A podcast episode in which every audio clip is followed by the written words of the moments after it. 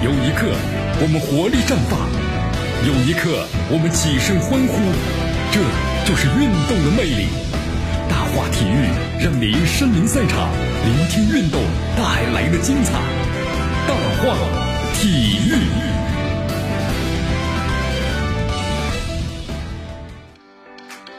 这里是大话体育，我是江南来记，锁定 FM 九十六点七，去关注呢我们的节目。好，世界杯亚洲区啊四十强赛的这第五轮战火呢是继续点燃，是不是？呃，在 A 组另外一场比赛中啊，叙利亚队呢是以一比零战胜了这个菲律宾队，取得小组的五连胜。你看这场比赛过后啊，叙利亚在多赛一轮的情况之下呢，已经领先第二名的中国队八分了。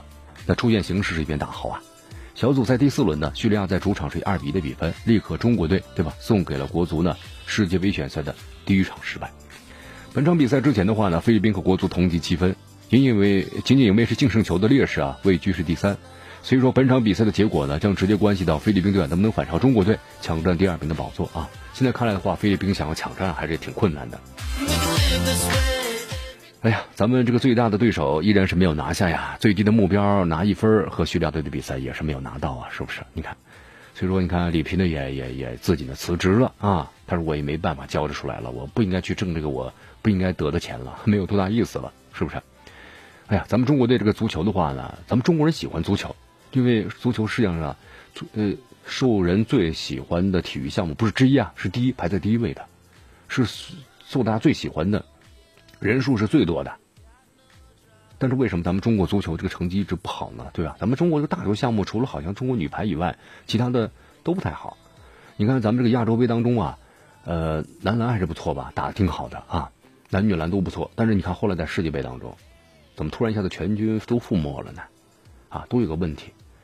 那么是实力不行呢，还是各个方面这配合意识、呃指导战术啊等等，嘿都有问题啊，都不太好说啊。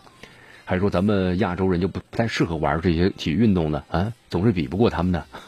小球方面咱们还可以，大球方面总是不行啊。啊，这个都不好说，对吧？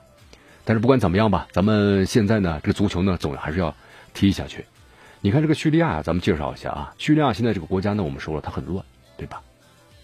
那么同时他们踢球的话呀，就是，在叙利亚这个工资非常非常低的。呃，在叙利亚这球球员的话呢，平均工资，包括像这个奥马里啊。这个这个人民币也就一千多块钱，两千以内一千多块钱，你看这个幅度啊是大幅度低于咱们中国工薪阶层的收入水平了，是不是非常非常的低？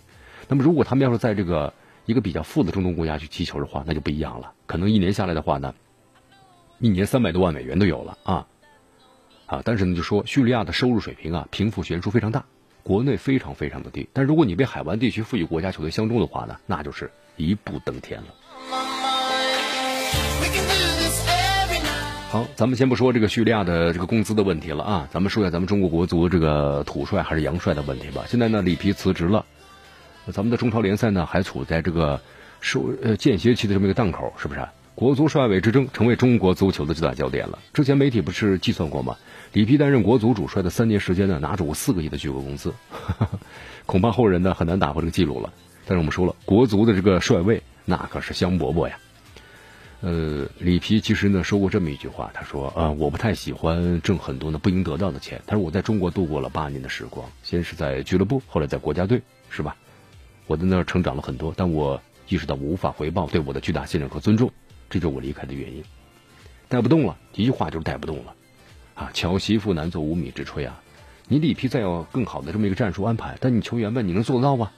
那做不到的问题。”虽然里皮觉得带不动了，但是我们说了，还有更多的人 前赴后继，希望能够来带一带啊！你看，同是名帅的这个斯科拉里，甚至是里皮的助手啊马达洛尼，都第一时间毛遂自荐了。这斯科拉里更是表示很享受之前呢在中国工作的经历，包括人们对他的方式啊。他相信中国队是有潜力的。除了杨帅之外啊，咱们本土教练之中的，比如说这个楚乔、李霄鹏，那也是呼声比较高的人选之一。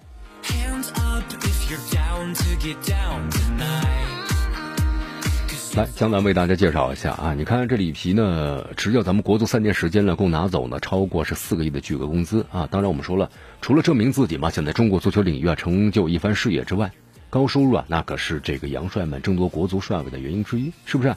你看你相对于这个俱乐部很很紧很紧凑啊，那么即使在冲击世界杯的重要节点，那么国足的比赛最多就是一个月两场比赛了。收入方面呢，你不会比一般的俱乐部主帅的薪资低。所以无论怎么看呢，那在国足当这个主帅是一份很不错的差事啊。那么同时对这个本土教练来说呢，为国家而战，为国家队的立一番这个功业，啊，或许可能占据更大的比重。虽然我们说了，这国家队这个比赛呢困难很多，压力就更大了。但是国足的帅位啊，带来了很高的荣誉，还有业内的地位，这是俱乐部层面那是不可以相比较的。好，所以江南为大家来翻一翻啊，咱们国足的这些对吧？这些年。这些名单，从零二年的阿里汉接任接任这米卢之后啊，开启了一洋一土的模式。这阿里汉下课之后呢，朱广沪又接过了教鞭。此后呢，是这个弗拉多啊、高洪波、卡马乔，还有傅博、佩兰等等，对吧？上届世界杯亚洲区四强赛啊，咱们中国战平这个中国香港之后呢，本土教练高洪波临危受命了。那么回归这个国足之后啊，你看帅位啊。力挽狂澜，奇迹般的时隔十五年重返了十二强赛，但之后的话带队成绩不理想，所以高洪波呢又被换成了里皮了，是不是？那么这次里皮辞职的话呢，那后面咱们怎么怎么走呢？一图一扬吗？啊啊，暂且未知。但客观来说呀，目前本土呼声较高的就是李霄鹏了。不过呢，这个阶段好像呢又不是特别作为理想的人选，因为现在的话呢，李霄鹏带领鲁能获得了不错的态势，但是从这个履历上来看呢，好像还稍显不足。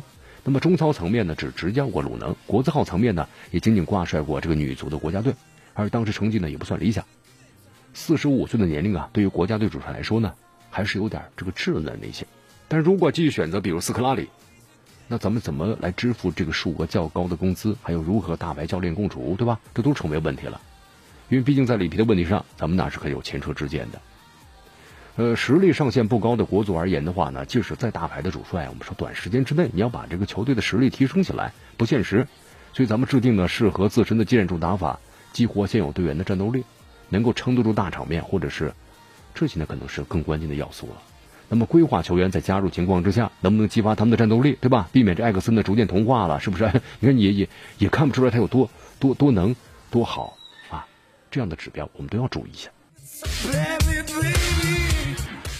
好，继续回到江南为大家所带来的大话体育啊，咱们继续来关注呢下面的消息。